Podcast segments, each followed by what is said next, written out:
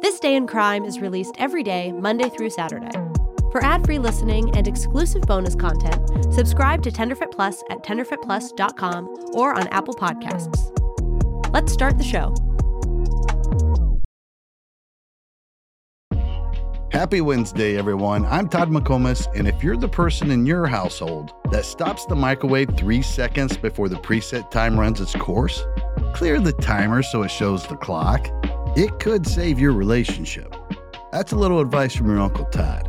And now that I fixed that problem, let's get back to our recap of the top crime stories of 2023. Here's Eric Quintana. A 27 year mystery solved. The Unabomber is no more. A confession finally tells us what happened. Gangs working together, and a literal family feud after family feud. All that next on This Day in Crime.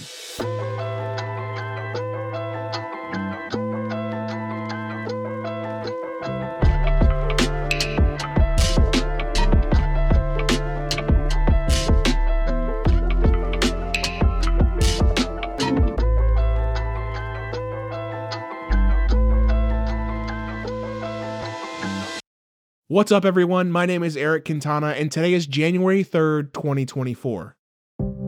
Congrats to the Las Vegas Police Department for destroying any reason to watch the whodunit documentaries about Tupac. I, for one, was shocked when I saw the headlines this year because, frankly, I never thought it would happen. One of the few times I actually sat up and said, wow, out loud. All eyes on Duane Keffe D. Davis, who was arrested back in September for ordering the 1996 killing of hip hop legend Tupac Shakur. The arrest ended the 27 year mystery around who was responsible for the rapper's death. Authorities say Davis's own public comments revived the investigation that led to his arrest. He admitted in an interview and in his 2019 memoir that he provided the gun used in the drive by shooting. Back on September 7, 1996, Tupac went to the Bruce Seldon Mike Tyson boxing match in Las Vegas, Nevada. Tupac went to the match with Suge Knight, the head of Death Row Records. After the fight, Travon Trey Lane, an associate of Suge Knight, spotted Orlando Baby Lane Anderson in the MGM lobby. Travon Lane told Tupac, who then turned to Anderson and asked if he was from the South, as in Southside Crips, and then punched him in the face. A fight ensued, which was caught on MGM surveillance cameras. Tupac went back to his hotel to change clothes and then left with Suge Knight to Club 662 to perform a charity concert. At 11:15 that night, a Cadillac pulled up next to the BMW Suge Knight and Tupac were riding in. The back window rolled down and the shooter began firing a Glock 22 at the BMW. Tupac was hit four times, twice in the chest, once in the arm, and once in the thigh. Tupac was rushed to University Medical Center of Southern Nevada. He was placed on life support machines and ultimately put into a medically induced coma after repeatedly trying to get out of bed. Tupac would die six days later from his injuries. Davis has always been one of the four suspects identified early on in the investigation. Las Vegas police said Davis was the shot caller for the group of individuals who committed the crime. And in Nevada, if you help someone commit the crime, you can be charged with the crime. In his memoir, Davis admitted to providing the guns used in the drive by shooting. He said he was in the front seat of the Cadillac and had slipped a gun into the back seat. He implicated his nephew, Orlando Baby Lane Anderson, saying that he was the one who shot Tupac and Suge Knight. Davis was arrested while on a walk near his home on the outskirts of Las Vegas. Police collected multiple computers, a cell phone, a hard drive, several 40 caliber bullets, two tubs containing photographs, and a copy of Davis's memoir. I guess after almost 30 years, you think no one cares enough anymore to make an actual arrest? I'd be interested to hear from Davis about why he spoke out, as opposed to just taking the details with him to the grave. Davis has pleaded not guilty to the charges, and the trial is expected to take place June 3rd, 2024. I've always been interested in how the mind of a madman works. One of the most famous examples is none other than Ted Kaczynski, also known as the Unabomber.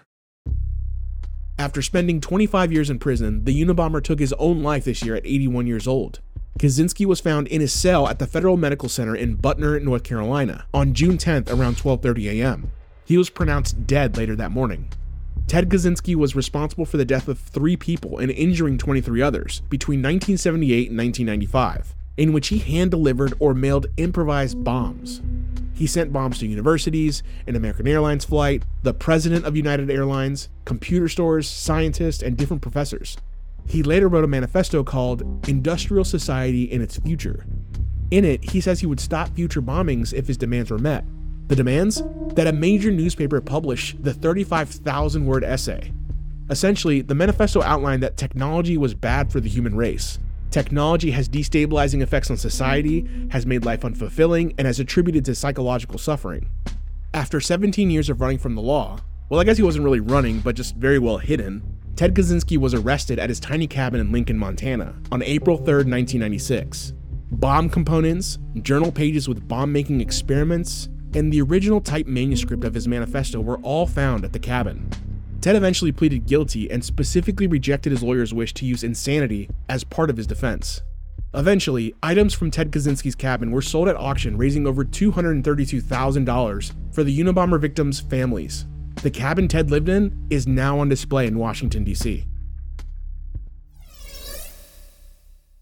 Here's a riddle for you What does our show and recovering alcoholics have in common?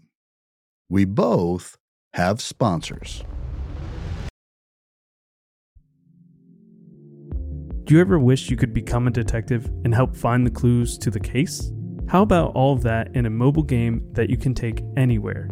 In June's Journey, each scene leads to a new, thrilling storyline. Uncover the mystery of June's sister's murder and find out about scandalous family secrets. The gameplay lets you find hidden clues as you investigate a murder mystery. Escape to a bygone age of mystery, danger, and romance. Let your imagination run wild when decorating your island estate and collect scraps of information to fill your photo album and learn more about each character. Whether you're craving a good mystery or looking for an escape, you can immerse yourself in the world of June Parker. June's Journey is a hidden object mystery game with a captivating detective story taking you back to the glamour of the 1920s with a diverse cast of characters. Each new scene takes you further through a thrilling murder mystery story that sets the main protagonist, June Parker, on a quest to solve the murder of her sister and uncover her family's many secrets. I travel so much while working that I personally love to play it while sitting around airports with all of that free time I have. Can you crack the case? Download June's Journey for free today on iOS and Android. It's Kaley Cuoco for Priceline. Ready to go to your happy place for a happy price? Well, why didn't you say so? Just download the Priceline app right now and save up to 60% on hotels. So, whether it's Cousin Kevin's Kazoo concert in Kansas City, go Kevin, or Becky's Bachelorette Bash in Bermuda, you never have to miss a trip ever again. So, download the Priceline app today. Your savings are waiting. Go to your happy place for a happy price. Go to your happy price, Priceline. The Hargan women seem to have it all. From the outside looking in, we were blessed. My mom was amazing. But as detectives would soon learn, there was a lot going on inside the Hargan household. Ashley and I have been calling my mom and the house and Helen. No one's answering. 63 year old Pamela Hargan gunned down in her own home. Her youngest daughter, Helen, lay dead upstairs. Patrol, when they arrived, assumed or thought that there might have been a murder suicide. But for the detectives on the scene, there were things about the scene itself that were concerning to us on day one. Who would want to kill their mother and their little sister? There is no boogeyman here. It is exactly who we think it is. I'm Peter Van Sant from 48 Hours. This is Blood is Thicker The Hargan Family Killings. Listen to Blood is Thicker The Hargan Family Killings wherever you get your podcasts.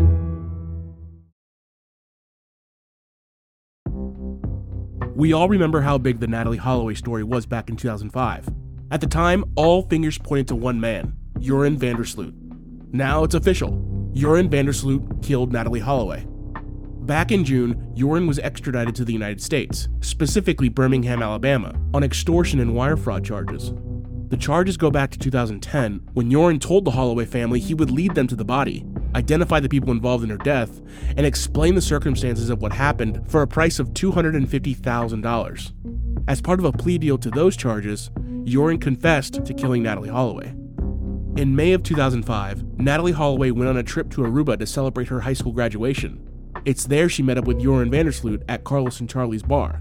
Natalie is seen leaving the bar in a car with Joran and two friends. The two friends dropped the pair off not far from the hotel where Natalee was staying. They decided to walk along the beach for a bit before Joran laid Natalee down and started kissing her. As things heated up, Natalee began rejecting Joran's sexual advances and eventually kneed Joran in the crotch. In response, Joran got up and kicked Natalee extremely hard in the face.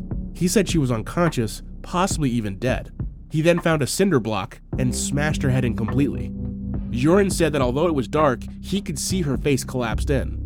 Joran then got scared, didn't really know what to do, and decided to push her off into the ocean. After that, he simply walked home. Holloway's body has never been found, and she was legally declared dead by a judge in 2012. The United States doesn't have jurisdiction to charge someone for a murder in Aruba, but the Aruba Public Prosecutor's Office did not rule out the possibility of new legal action Joran could face after this confession. Interesting note, however, the statute of limitations for homicide in Aruba is 12 years. So there's a chance that even after this confession, Joran may not serve time specifically for the murder of Natalee Holloway. He is, however, serving a 28 year prison sentence for murdering a Peruvian woman in 2010 and 18 years for trafficking cocaine into his Peruvian prison. So he's in jail no matter what for the foreseeable future. I'll be honest, this next headline from 2023 has me thinking about The Godfather, but everyone has Mexican accents. And when I saw this headline, I thought, Mexico has a mafia? But no, this is a Mexican American organization. On November 14, 2023, 17 MS 13 gang members were arrested in Los Angeles, and 23 total members and associates were charged with trafficking large quantities of methamphetamine and illegally possessing ammunition found in what's called a ghost gun. Don't worry, for all you non gun nerds out there, I looked it up for you. Ghost guns are essentially untraceable firearms that can be bought online and assembled at home. A DIY gun making kit, if you will. Authorities seized multiple pounds of meth, fentanyl, and cocaine, also seizing nine firearms and approximately $94,000 in cash. Allegedly, the MS 13 moves were being made at the direction of an incarcerated Mexican mafia member. So, time for an intro to Gangs 101. MS 13 is typically seen as a Salvadoran gang, but it originated in Los Angeles to protect Salvadoran immigrants from other gangs in the LA area. The Mexican Mafia also originated in the US and is specifically a prison organization. It's apparently the deadliest and most powerful gang in the California prison system. The two gangs have been working together since around 2011, when an MS 13 gang member finally got a seat at the table with the Mexican Mafia. Authorities say the arrest will have a meaningful and lasting impact on crime in Los Angeles by taking the leadership and the most violent of these gang members off the street. Someone somewhere in gangland is flipping over tables and yelling very loud Spanish curse words right now. Who doesn't love Family Feud? If you haven't spent at least four hours watching the best of Family Feud since Steve Harvey took over, you're missing out on life. No, seriously, next time you need to turn that frown upside down, go look that up. Absolutely hilarious. What's not so hilarious is this literal family feud. This story all starts back in 2019 when Timothy Bliefnick was a contestant on Family Feud. Steve Harvey asked him as a part of the game, What's the biggest mistake you made at your wedding? Timothy, as part of the game, said, Honey, I love you, but said, I do? Everyone's reaction was on point, with Steve Harvey even agreeing with Timothy that he's going to get in trouble for that later. Fast forward to 2023, Timothy was found guilty of murdering his then ex wife Becky, who was shot 14 times at close range and found dead in the second floor bathroom. Apparently, Timothy planned and practiced the murder, searching things online like how to open a door with a crowbar, how to make a homemade silencer, and how to wash off gunpowder. Becky also feared Timothy would do something to her in the days leading up to the murder. Texts were found on her phone that said, If something ever happens to me, make sure the number one person of interest is Tim. I'm putting this in writing that I'm fearful he will somehow harm me. Timothy has maintained his innocence and has stated in an interview that his family feud answer was in no way malicious. One of those moments I bet he really wished he could take back. That's all I've got for today, but let me introduce you to Laura Benson, your host for tomorrow's episode. Thanks, Eric. Every Thursday, I'll be bringing you the day's top true crime stories, plus some lesser known headlines that might surprise you. Tomorrow, I'll be covering some unexpected crime resolutions that happened in 2023. Don't forget to follow the show so you don't miss an episode. That's all for now from This Day in Crime.